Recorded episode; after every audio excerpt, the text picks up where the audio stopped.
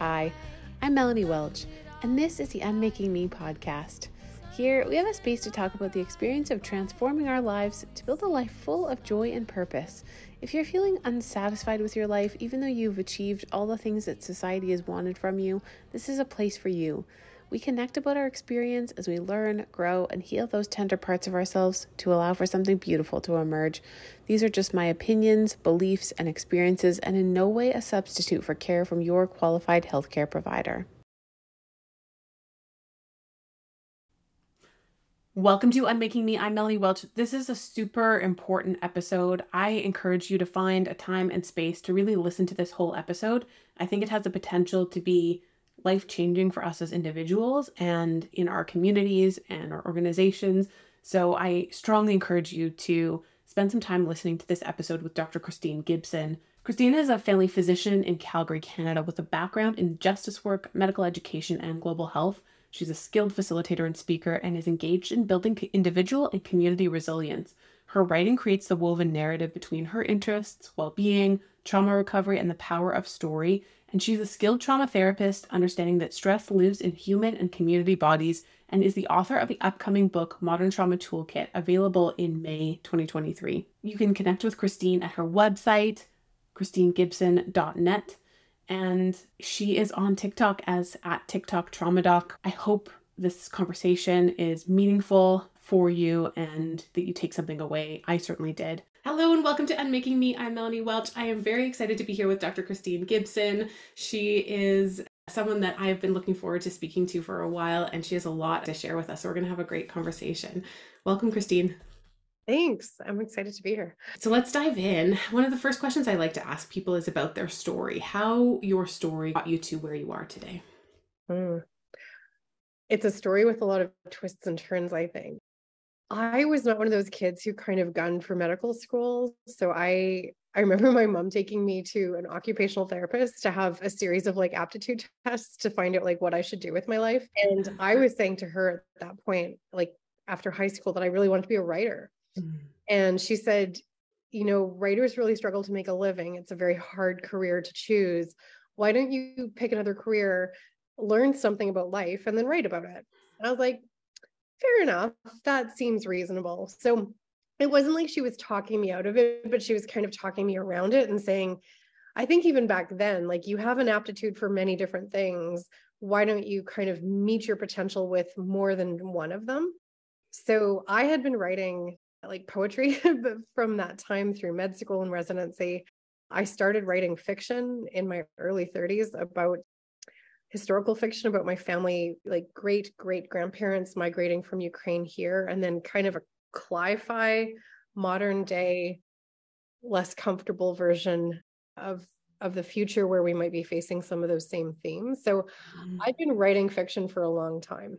And it was something I always did in the background, but didn't really think of it as something that I could turn into something more tangible. If I had sold that book to a small press, I was going to be really excited.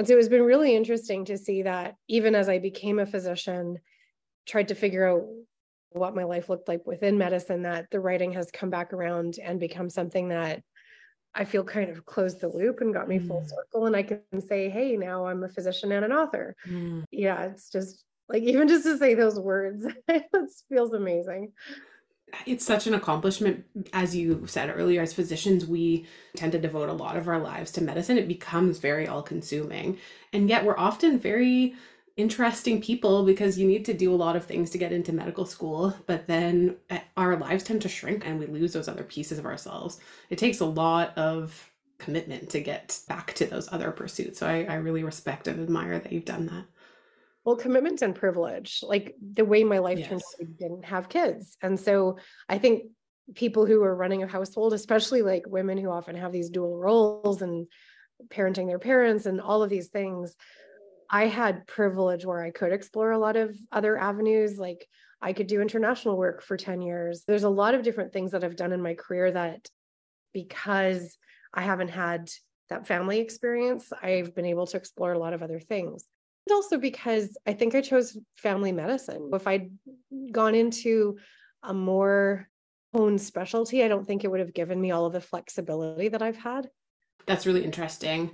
I was reading somewhere you were talking about generalism and your interest in transdisciplinary work and the fact that generalism has really lent itself to a lot of your path. I've really realized how passionate I am about that concept of generalism recently. I think it makes me a good doctor, but it also makes me a more interesting person. And I've been trying to pursue those other aspects for myself of my interest as well. How has your lens that incorporates this more transdisciplinary approach and a generalist approach influenced your path?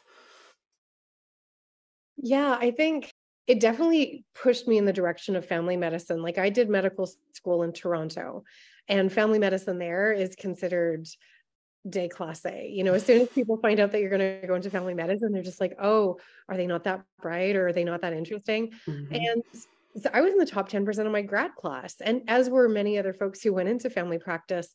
But it, I think it's actually the challenge of family medicine that really attracted me. So when mm-hmm. I when I was doing all my clerkship electives, I remember thinking, well, and rotations, I like everything. I like I just find everything super fascinating. And for me to kind of choose one thing, like one organ system and then one disease and then you kind of get more and more narrowed down and i just thought there's no way i want to do that with my life. I really want to be curious and explore a lot of things and i knew it would be challenging because you have to you know maintain your skill set and your knowledge base around so many different things.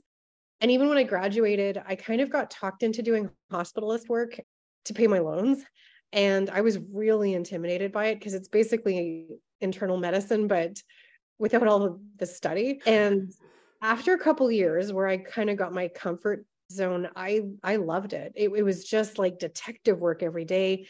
And what I hadn't anticipated was how many social issues I'd be managing and cultural issues mm-hmm. I'd be managing because of where I was working. Mm-hmm. And I loved that about generalism. So I could do very briefly some emergency work, family practice, hospital based practice, and now I'm, I'm, doing more in the palliative care world because I'm involved in medically assisted death. And over the last five, six years, I've become a trauma therapist. I mean, definitely psychiatry gets to do that kind of thing, but family doctors can really do it all. When I was mm-hmm. doing international work supporting the development of family medicine, and I've been running a nonprofit since about 2012, it's the family doctors that are making the biggest difference because good primary care can do most things. Yeah, I completely agree. And I think it's actually why we're so good at all of those things because we do take into account people's stories. We understand their context. As you said, you were addressing all these social issues that came up for people and understanding who people are as humans, as whole humans, of course, is mm-hmm. critical to understanding their health. Yeah. That's, I think, a great segue into the work that you've been doing recently around trauma. Your new book, The Modern Trauma Toolkit, comes out in May. Congratulations. Thank you yeah it's been an amazing journey. I'm really excited about that. And i never like i remember being in residency and i had some friends who were working at a medical clinic when one of the preceptors had a interest in mental health and counseling and everyone was like oh no you got that preceptor. It's going to be so hard. And i remember having that opinion. I remember thinking why would you want to do mental health counseling? But what really drew me to it is as i was having a like an actual family practice that I was paneled to for the first time in my career. I'd say seven years ago is when I started that. So, like past my mid career mark so far, I uh, I just recognized that trauma was the root of so much of what I was seeing, and because of when I graduated was ninety nine. I didn't have the benefits of understanding the ACEs study, like mm-hmm. adverse childhood experiences, which basically proved that every single adverse experience you have as a kid exponentially increases your risk of every single mental and physical condition that we know. And it, it, just was a game changer. Once I understood that and epigenetics, I was like, this is the root of all that I'm seeing. And no wonder I'm putting out the same fire every day. If I could actually address the roots more effectively, that would be a game changer. And that got me started into thinking, well, what does it look like to heal trauma? And is it even possible? Mm. And it was. I, I was amazed to learn what certain psychotherapists, and certainly not all of them are trauma informed or trauma trained, but it was such a game changer for me to feel like I had that level of efficacy and competency around one of the things that's at the root of a lot of what we see. It's so important to be able to address those root causes in everything that we do. And I haven't read your book yet, but from what I've read, you talk about the individual aspects, but also the systemic pieces that we have to address, which of course is critical when we're talking about trauma. And as people are situated in communities, that has a huge impact on them. Oh yeah. I mean, I I have a lot of different interests. So the when I was deeply involved in medical education, I started a residency in health equity. And one of the other passions I have is around climate science advocacy and, and mm-hmm. trying to get better solutions around the climate emergency that we face. Mm-hmm. And I've come to understand that our non-response to climate is actually dissociative. Like people are just putting their hands mm-hmm. in the sand and hoping things yes. will change or someone will solve it for them. And the leadership who kind of keeps entrenching this problem, they're just trying to maintain the status quo and maintain their physical and psychological safety at the expense of everyone else's. And I hadn't understood that intersectionality until I studied systems design and social innovation, design thinking, how to do advocacy and writing at trauma. And once I kind of put all those pieces together, I'm like, oh, yeah, this is a really rich place to be living. So, yeah, this morning I had the pleasure of, I'm on the Calgary Climate Advisory Committee, mm. and we were invited by an global economic forum to do foresight strategy. Like what happens if we have hothouse earth scenario? What mm-hmm. happens if we turn towards indigenous reconciliation and ways of knowing? What happens with these different biotech solutions? And i never dreamed that they would let a doctor on the committee but they do understand that for me to look at the health and mental health implications of the climate emergency is deeply important and I was bringing like all parts of my skill set around community development and community engagement into the conversation. And that to me is just such an important place to be living. And I, I feel really privileged to have like a voice at those kinds of tables now. Your skill set is so diverse to be able to then contribute to a conversation like that, that you can have a seat at that table, which is such an important table to have a health lens and a mental health lens at a table like that, of course. I think that concept that you mentioned around the dissociative aspect of of so many pieces the climate i certainly had that experience for the longest time. It took me the longest time to start to really be able to look at what what are the steps that i could take as an individual to address the climate emergency because it felt so overwhelming. I have subsequently recognized that it's that step-by-step process of learning and taking action and being part of groups that make a difference. It doesn't lie on the individual. I was so glad that you actually brought up that when we look at individual trauma and individual health issues, we're really missing the bigger picture. And mm-hmm. I think as physicians, we really get focused on those one-on-one interactions and we don't have the opportunities as often as we need to to actually like scale up and see well what are the bigger systemic issues causing this and we just don't have the time and the mm-hmm. energy and mm-hmm. we aren't often given the resources one of the things that i think will help the physician burnout which is so wildly prevalent is feeling less hopeless about the major challenges that we face and that the the communities that we work with face. So so we don't have all the resources. They certainly don't have all the resources. What does it look like to be able to make bigger changes in community? Mm-hmm. and i think physicians we do have a voice that people listen to. I don't know if it's always the case because people are stopping to trust scientists and medical professionals. And I think mm-hmm. part of that is because we fail to recognize how much trauma we are culpable with in systems. Yes. I know I had to really examine mine. Like we contribute to harm. It's certainly never our intention, but it does yes. happen.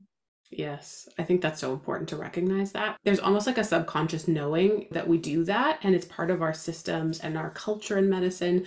And then trying to untangle that ourselves has it's a complex process. I do think that's a huge contributor to burnout for for healthcare professionals. Yeah, and when we get blamed for things, it adds to like the shame that we already feel because we all make mistakes and it is horrifyingly hard on us because we tend to mm-hmm. be perfectionists. I mean, most of us are pretty purely motivated around just wanting to help people. Mm-hmm. And then we find out we've contributed to the opioid crisis. And then we find out, for example, how much sexual dysfunction and even permanent changes SSRIs can cause. Yes. I did not know that. Like yes. the kinds of things that I'm learning around our culpability and it's a hard thing to sit with. And I, I think the more that we get comfortable having these harder conversations and these harder self reflections. And we're not really given the opportunity to do that. Like there are these things called Balint groups where physicians can like sit around and talk about really hard things, but it's not something that's standard practice. Mm-hmm. And like for us to kind of look after each other as a community, I think is really cool. I mean, there's Facebook groups doing that now, which is amazing. It is. It's been interesting to see this process. It really feels like it's at its infancy that we're allowing ourselves permission as a profession to actually take care of ourselves, even though we know that there's no possible way we can provide care for others if we're not healthy ourselves. And yet, the culture of medicine is set up that we should always, our own needs should be relegated. We should never be taking care of our own physical and mental needs. I heard you speak about that in I think another interview where you're talking about the dissociation that happens, you know, for us in our training. We learn to dissociate. Our own health ends up taking a, you know, a, a back seat. And a lot of that is inherent in the culture of medicine. These are some of the pieces that we have to begin to change in order to change our relationships with our patients and the communities we work within. Yeah, I do think that dissociation gets a bad rap because it's something we actually need to be able to do and we have mm-hmm. to have that skill set. Physicians are extraordinarily good at it. I mean, if you think about how much death and pain and suffering we deal with on the daily, we are careful to maintain boundaries and not get enmeshed with it. But when we're good doctors, is when we have like heart connections with the people mm-hmm. that we serve and we recognize our common humanity. If we really did that, we would be just so embroiled in suffering. So we have to figure out what's that balance between feeling connected we're all on that journey together in some way or another. Can we talk a bit about the concept of trauma? I heard you also speak about big T, little t trauma and your and your perspective on that. And I've always been uncomfortable with those terms. Could you speak a bit about how you define trauma? I'm wondering if you saw, I did that on a TikTok. So we haven't mentioned like this ridiculous thing that I started two years ago now is posting almost daily TikToks. So I'm TikTok trauma doc and it blew up. Like people really want to talk about trauma and mental health and mm-hmm.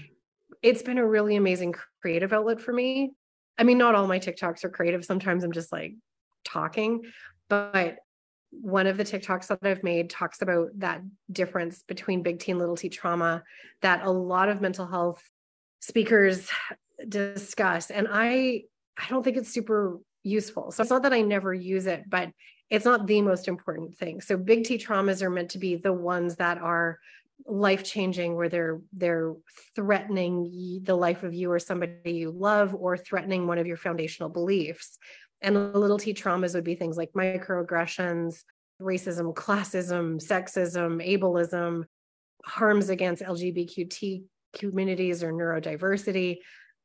Those are not always little. Mm-hmm. And they really add up synergistically. Yes. So trauma is our neurophysiologic response to internal and external input. So internal, you can have a disease process that causes trauma. So it's not necessarily just something from the environment. And there can be man-made traumas or relational traumas which are very common in children. Like I don't think we really recognize how much of us have attachment trauma and how that manifests and those of us in the caregiving professions, we are really good at fawning and people pleasing because we were taught at very young ages that the more perfect we are, the more we deserve love and care. Mm-hmm. We got to unpack that.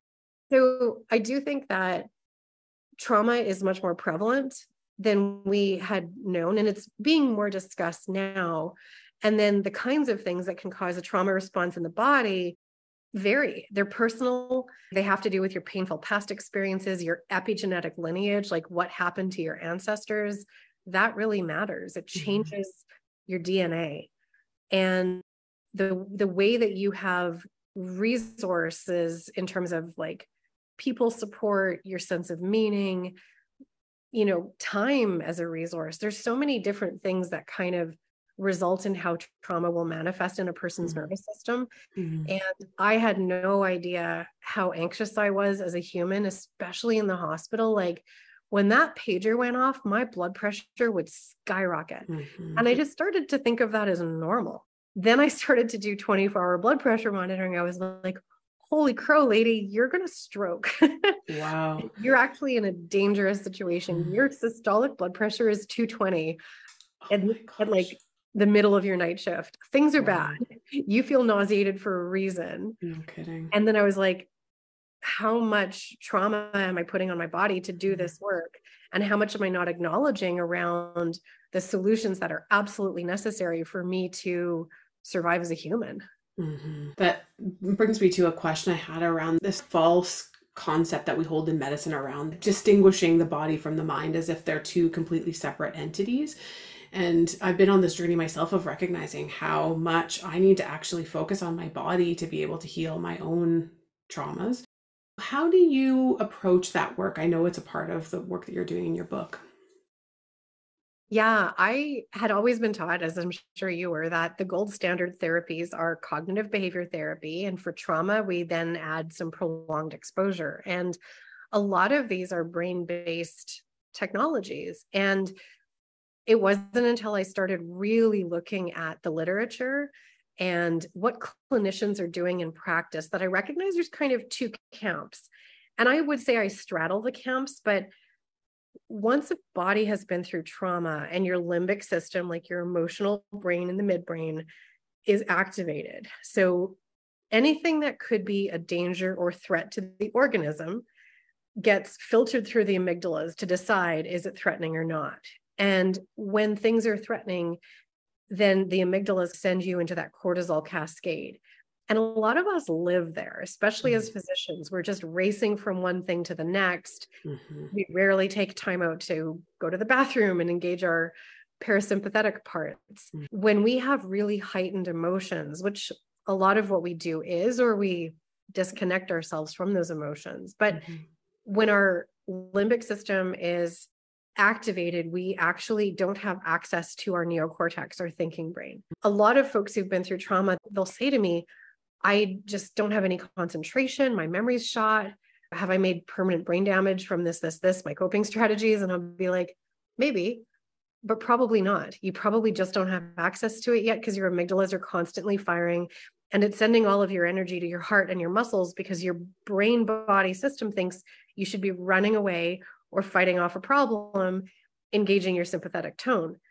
And I didn't really understand how much that would manifest in somatic sensations. So, so much of what we're seeing is actually an over engagement of sympathetic tone, Mhm. especially that's very cultural because I work with refugees and they will present with headaches, GI upsets, rather than saying to me, I have these symptoms of anxiety. It's manifesting as these body based symptoms. And what I didn't recognize was that these symptoms are interpreted by the brain as perceptions. And the brain might say, Oh, I'm anxious. Or in medicine, we often just say, Oh, I'm at work. This is what work feels like. And we kind of interpret those body sensations and they get normalized and validated over Hmm. time. Hmm. And a really amazing doorway into resetting the nervous system tone and having actually a balance between sympathetic and parasympathetic. And it's more than that, too. There's vagal tone. So there's this polyvagal theory that a lot of physicians don't know about, but clinically for me, it was a total game changer Mhm. understanding the dual functions of the vagus nerve. The more that we understand our own nervous systems and the more that we have the capacity to intervene and rebalance ourselves and kind of hit the reset button, the more we can show up in good social engagement as the compassionate and connected humans that we want to be in this Mhm. job. And. I did not have those skills. I was never taught. No, that's what fascinates me is that we're expected to do such a high level of engagement with people, connection, thinking at a very high level. And there are so many aspects of care for ourselves that we're not taught. Obviously, there's a lot we're still learning as a society about these topics.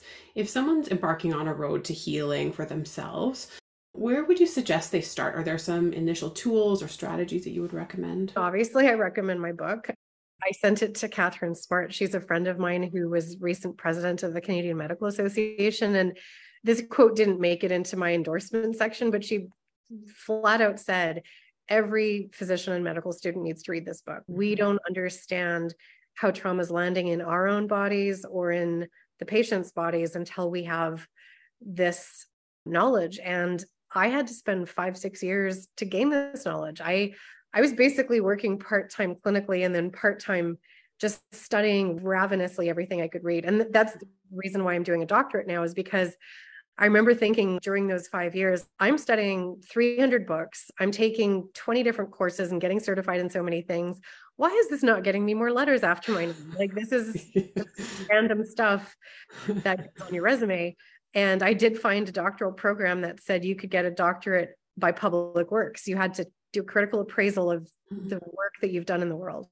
Wow. And it's been really good for me because both of these platforms with the book and TikTok and running two nonprofits and a company now, it's giving me more privilege and leverage where I want to show up in a good way and I have more capacity for it because I have more control of my nervous system now. Mm. So what does it look like to show up and have more awareness? So I think my book is a pretty good template for that. One of my greatest teachers works out of the Arizona Trauma Institute.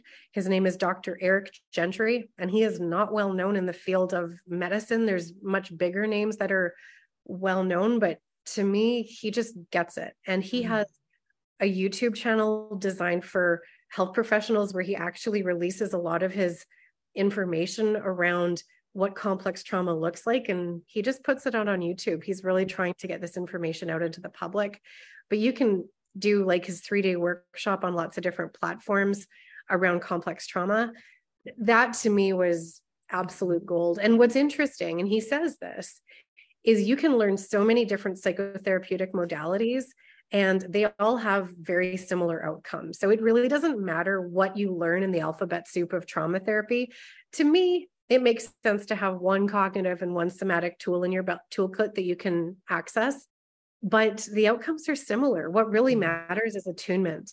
And we only can achieve attunement when we are in our own ventral vagal system, which is part of the polyvagal theory, where we are using facial expression, tone of voice, reciprocal connection with another human to decide if we're safe or not. Physicians, we get behind those computers or those desks we're not making eye contact. We're not keeping our voices safe because we do have another patient booked in 10 minutes. And we're not even in our own ventral vagal systems. Attunement and healing happens when we can be that and then help a person mirror that until they learn how to stay in their safe nervous system but so few of us are in our own. That's such a huge revelation for me over the last few years has been that piece and how there are a lot of guidelines that we can follow and a lot of information that we can share. None of it really matters as much as in my experience anyways, truly finding that connection with the patient that really allows us to both be human, I suppose, ultimately.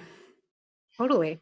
And I, I do think that we are encouraged to slough off our humanity. Like we're told to ignore the signals from our body. What do you mean you need to go to the bathroom? What do you mean you need to eat or drink? What do you mean you need to sleep? What? Yeah. like I learned that lesson for 17 years as an inpatient doctor, mm-hmm. but we all kind of are entrenched in that mentality where we don't show up as fully human. And mm-hmm. I think it's one of the reasons we're getting such a pushback from the community is saying yes. this is not what we want. We just want you to be human to actually care about me in a very authentic way. Mm-hmm. And I think some of us allow ourselves to do it, but we kind of have to push past this internalized vision of professional boundaries. You can't love your patients. That's weird. Yes. Well, yeah, I mean, you can't love them in a romantic way, but can you care about them really deeply? You must. Yes. Oh, that's so powerful, Christine. I think that's really important. And I think we need to have these conversations with each other as physicians. I had a patient a few weeks ago she was going through something very difficult. She said, Can I give you a hug? And I had this moment where part of me was like, Of course. And then there was a part of me that was thinking, What is the college going to think if I give her a hug? And of course I did. And it was a very important moment, I think, in her healing. But then there's this part of me after that is starting to think about how exactly that I've internalized this definition of professionalism that I've started to realize I don't think is is actually reflective of what my definition of professionalism is now. I'm hoping that things will start changing because it has to change in how we're taught and how we're led. And the people who taught us are traumatized by patriarchy and colonialism and capitalism and the things that are harming the collective. And they were much more entrenched in it. So, mm-hmm. as more people who are younger and people in more female identifying bodies have power and leadership, I do think these structures will change. But it's taking far longer than I had hoped. I I see a light at the end of the tunnel, but it's, I think for us to recognize, identify, and acknowledge our own traumas and like really do the healing work deeply for ourselves is is key. And i i don't know that we're encouraged to do that sufficiently. We're told self-care looks like taking a week off or setting time aside for meditation yes and. So mm-hmm. like in trauma therapy there's three stages right? There's there's safety and grounding. So judith herman calls this safety i call it noticing like noticing your own nervous system. She calls it remembrance and mourning in the second phase where it's trauma processing. Mm-hmm. i call it shifting like how can you actually shift your nervous system shift your neural pathways away from, from stress responses? And then the third phase is she calls connecting and I call resourcing. So there's three phases to trauma treatment. And I find that a lot of the physician wellness programs, they really just get you to first phase. Like, how can you mm-hmm. spend some time in safety? Or how can you spend some time in connection in phase three? Where does it actually have us do the deep work? Mm-hmm. Like ripping open our guts, really, really looking at the guilt and the shame and the trauma that we've faced because we have. Yes. Yes, that is the critical piece to moving us forward as a profession and then fostering those connections, further connections with our patients and the community. Uh, because I, as we've talked about, there is this sense that we're not really listening and we're not really paying attention to people's needs. And, and partly that's because we're not listening to our own needs. Yeah. One of the things I really admire about you is the path that you've taken is the incorporation of all these other broader concepts and perspectives one of my favorite books is a Daniel Pink book, A Whole New Mind, where he talks about the value of learning art and design in systems thinking. And you've done so much of that work. I know you've done some work in design thinking. How has that influenced that system lens that you take? Yeah, that was a really big game changer for me. Like, I've had some influences along the way. Alyssa Rankin was an obstetrician at one point in California and she also experienced burnout and she led this institute whole health medicine initiative whmi and i joined that shortly after i was caught in the earthquakes in nepal mm-hmm. and it allowed me to see with a more open perspective all of the facets of the human health system I was not paying attention to. And then my friend Andrea, because we were doing kind of climate advocacy work together, she said, really studying social innovation helps you be a system entrepreneur, a system change maker. And at that point in burnout, really knowing how to change systems was important because you feel very helpless without these skills. So I did a mm-hmm. certificate program out of MRU in design thinking and in, social innovation. And then I did a residency actually it's so funny not a medical residency it was a one month program at the banff center when they had mm-hmm a business and leadership stream. Oh. And we oh. actually got to immerse ourselves in the field of social innovation for a month. Wow. Ate and breathed it. Mm-hmm. And I think four of the 20 in my cohort were in health, and the rest were in all kinds of other industries. But we all got to bake our ideas together, which was incredible. So I've had some really amazing opportunities to really think of systems change. And so when the book opportunity came my way, I mean, initially someone was like, hey, you should write a book. And then it turned out because I had an agent because I'd been writing fiction for a while. He's like, I think you could get a better contract than that. So he shopped my proposal around and we got a great deal. It was really much more than I realized you could do with writing. Mm. And I really thought, what is the message that I want to get out in the mm-hmm. world? And so much of it was around systems, like the systems mm. causing trauma that are entrenched in our social construct and then the systems change that are possible when we know these solutions. For me it's just the tip of the iceberg and the stuff that i've been able to be exposed to but i'm hoping that it'll generate a lot of catalytic conversations. But we'll see. I i don't really need to be like the person who knows a lot of things my aim is to be a bit of a bridge around knowledge translation and help plant seeds for people. Mm-hmm. and they will be the ones to help them grow or not. And for some people the seed might just be how can i heal my nervous system? How can i heal my relationship with my ancestors? How can i do some work in anti-oppression? And for others it might be like how are we going to disrupt the systems that continue to harm us? And that's both professionally and then in the bigger community and ecosystems Yeah, love the concept of that seed planting. And then it is a collective then effort to make those huge system changes that we do need to make as a collective ultimately. You mentioned some of the work that you've done, some of the organizations. From what I understand, you've got a new initiative around trauma informed care in organizations. Can you tell us a bit about that piece? It's quite new. We've done some pilots to create a curriculum. So, myself, other physicians and psychologists, and some people who are also have an understanding of organizational development and business we've co-founded a company called safer spaces training programs mm. and along with it a nonprofit called the belong foundation which would allow us to do this work for free or low cost for communities in needs there's an entrepreneurial aspect to it but there's also making sure that we're really connected to community that mm. has been placed at risk and also contributing to indigenous well-being it's so easy for us to just say well i'm going to make a land statement at the beginning of a talk and think we've done our job, but we're going to make a really strong commitment to partnering and accountability. So we have four different curriculum lined up. What we've been piloting so far is safe spaces. So trauma informed spaces. How can we create an environment internally and externally? And how can we be really deliberate about making sure that we have a safe space for our patients. And so this is something that we obviously believe that health professionals should be very adept at and yes. our training is non-existent or insufficient right now. And I also think that every self-regulating profession should be doing this. So teachers mm-hmm. should be doing this, mm-hmm. dentists should be doing this. There's a lot of people who are in charge of significant relationships where trauma can happen. And i think we do have this responsibility as a self-regulating professional to to be doing as good as we can. Mm-hmm. so the way we've designed it is there's going to be beginner medium advanced levels of point of entry.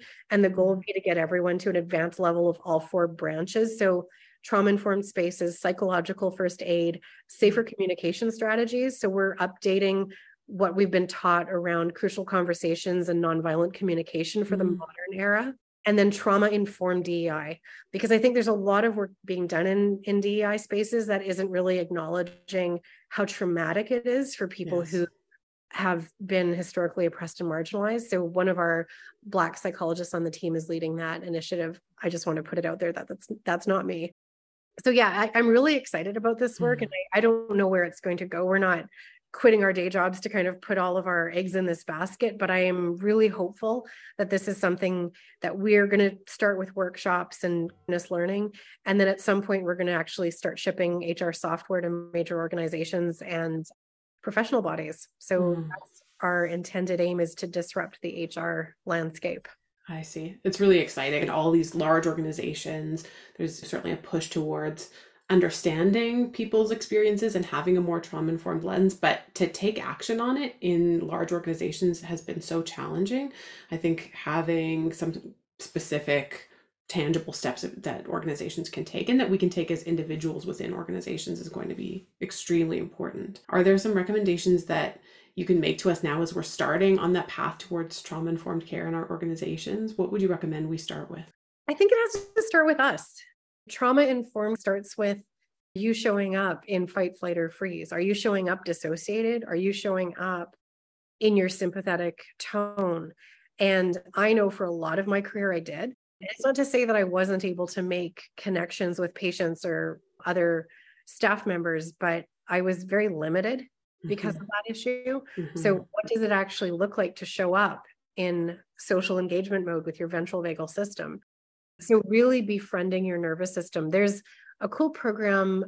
So, the polyvagal theory, there's a clinician named Deb Dana who has taken it and turned it into a lot of skill sets. And she has a program on Sounds True.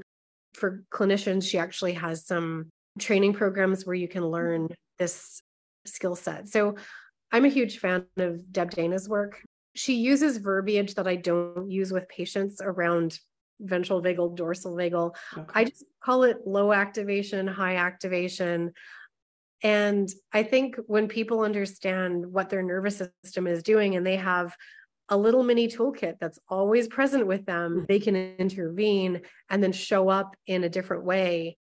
I think that's the most important thing we can do. So, really building our own personal toolkits around nervous system mm-hmm. remodeling and rewiring, I think is key. And like honestly, I think all of us should be in therapy. Like I have yeah. therapists. I have my talk therapist through the physician support program. I have a social innovation coach, and mm. I have a psychedelic and somatic therapist because mm. that's a whole other, you know, can of worms. I don't know if you want to dump into, but I, I really think there's a benefit to therapy and psychedelics. There's one area that a lot of physicians are kind of scared of. It's a bit of a black box, but I think mm-hmm in the next 10 years, it's going to open up some new pathways to healing that will be very interesting. Hmm. It's really exciting. I love Tim Ferriss's podcast, and he's been really instrumental in a lot of the work around psychedelics. And so I've been reading a lot, listening, and this is one area I think is really fascinating in medicine where there's this sort of emerging area, emerging evidence, but a lot of resistance from the medical community around this topic. What are your thoughts about that? Do you have thoughts on how we as individuals embark on a path to pushing aside some of those dogmas that we've held. What, what I'm loving in all of your line of questioning, Melanie, is just how curious you are. Like you are just such a curious being. And I think that's key mm-hmm. is getting really curious. Like, is the social construct that we were sold consensus reality, or is it just something that was fabricated? So when the early research on psychedelic medicine was being done in the 1960s, there was a couple of kind of culty guys who maybe cross some boundaries with students and would just like bring stuff to parties. And it kind of became a whole thing where it was an us of like the status quo establishment against these students who were seen as very wild. Hmm. And they just wanted to put a lid on it. And the easiest lid for them to reach on was the war on drugs that they were trying to rebrand as a way to entrench racism and slavery mm-hmm. so they they just kind of put it all in one basket and mm-hmm. said this is a way to take care of our problems that would upset the apple cart of our very comfortable status quo that we're living in and someone took the lid off of the basket on psychedelics at least and it was amazing that the research still holds up it's tremendously effective for PTSD. Mm-hmm. And we really don't have any medications that work for it. Like I could give someone a beta blocker or prazosin, yeah. like an alpha blocker, just to like help with their sympathetic nervous system responses so that their brain thinks they're calming down. Is it doing anything in terms of reprogramming the mind's foundational belief system? No but we're used to putting a lot of band-aids on things yes. so i think psychedelics are one of the few paths that can allow us to remodel some of those pathways but there's plenty of other things like the mm. amount of trauma therapies that i use i mean some of it i call quantum therapy like i feel like i'm going back in time with the person mm. and changing the experience of their past wow. it is amazing the utility accelerated resolution therapy to mm. me the best one. You can learn that in a three day weekend. Mm-hmm. Yes, it takes a lot of time out of your day to do it, but the cost benefit analysis is just, it's incredible the mm. difference you get on the other side. I do a lot of body based practices like havening, which is changes your brain waves, your delta and theta waves increase and calms your whole brain patterns down. So, psychedelics are one pathway towards shifting our neural wiring and neuroplasticity but there are so many other pathways and we're just mm. not taught any of them yes so i'm excited about psychedelics in particular there's legal ketamine clinics i think mm-hmm. a lot of them are doing a much more clinical work like as we talked about this shared humanity and mm-hmm. set and setting being so important i i'd like to see it a little less clinical and a little mm-hmm. bit more connected and community based there is great work being done around psilocybin and trying to push for more they call it section 56 exemptions that they're mostly getting now for palliative care but they're starting to apply for those in the context of PTSD as well mm-hmm. i mean something like psilocybin when they're examining the harms that it does to the individual and society compared to all of the other illicit and non-illicit drugs out there smoking and alcohol do far more greater harms in both of those contexts than mm-hmm. like psilocybin would. So I hope they decriminalize all mm-hmm. drugs, chemicals, but that one in particular would be really helpful. That's been my kind of perception just starting to learn. It's exciting to have an opportunity like this to make some real changes for all of us, for our patients, for ourselves as we move forward. It's exciting that there are so many options. As we're starting to wrap up, it's been just amazing to have this conversation with you. Are there tools on your own journey that you've used to, I guess, foster this? expansion of what you've realized was possible for yourself. You've mentioned you were writing the whole time, but getting your book out in the world, doing all these other initiatives. What has supported you on this? A lot of what I see as my meaning in the world is predicated on the concept of equity. And mm-hmm. as I've done my own healing work, I can recognize that my Scottish and Ukrainian ancestors, many generations back, have gone through very significant trauma because I was always wondered why I was so drawn to equity work. So my roots are deeper than the settler colonial mask that I wear now. And I have that. This is how I show up with privilege. But I, I really want the world to be more equitable mm-hmm. place for all of us. And I get really fired up around injustice. So that's something that drives me a fair bit. I think a lot of my work has that theme. When it comes to how I show up in the world, I have this unique skill set around knowledge translation. Like I mm-hmm. have the ability to examine really complex topics and break it down into a way that's manageable. Mm-hmm. That's why I joined TikTok is because mm-hmm. like that's one thing I can do. And I thought the book would be useful in that way.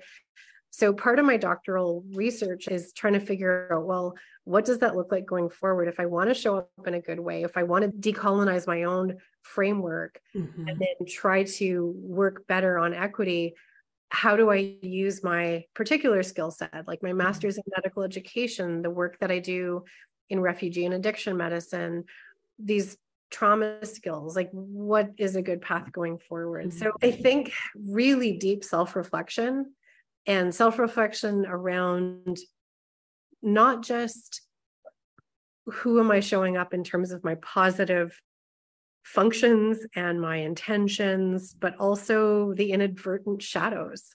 I think we give ourselves that leeway, and I think it's it's important for us to do as individuals and communities and organizations. Shadow work, I would say, is another one, but what I like to say I show up with is what you really exhibit is curiosity and then flexibility. The opposite of trauma isn't being happy all the time. The opposite of trauma is having a flexible menu of, of human experiences and a flexible pathway in front of you. So a trauma response is kind of locked into how you respond to threat. Mm-hmm. And then when you've healed from that, it just means you have more paths. Mm-hmm. And I think that's what's been really great for me is I feel like I've opened up lots of paths and I've been able to journey down many of them and explore. So that kind of exploring, adventuring but it takes the healing to be able to open the paths up. Mm. That's such an important message. Thank you so much for sharing all of this wisdom with us. It's been amazing. I want to share with everyone where people can connect with you and where they can follow up with you. I have a website that connects people to message me, which is just christinegibson.net. So Christine with a CH. The website for my book is moderntrauma.com. And modern trauma is, I've got those socials, but I'm not using them a ton. If any of your listeners are on TikTok, and I'm sure it's just a really small handful, but I'm TikTok trauma doc there. And I really enjoy that community. I hope that they don't make it illegal and take the whole thing away. It's been really joyful, like mm-hmm. learning and seeing so many other creators doing advocacy work and mental health work there. Mm-hmm. It's not just people singing and dancing, although you can do that too if you wanted to dissociate in a safe way. I'm really passionate about systems change and self healing, not just the individual body, but the collective body in medicine. So I'm really excited to be having this conversation with you and getting this word out. Thanks so much, Christine. I really appreciate it. And I really appreciate you being here. Thanks for all that you're sharing with the world right now. It's so important.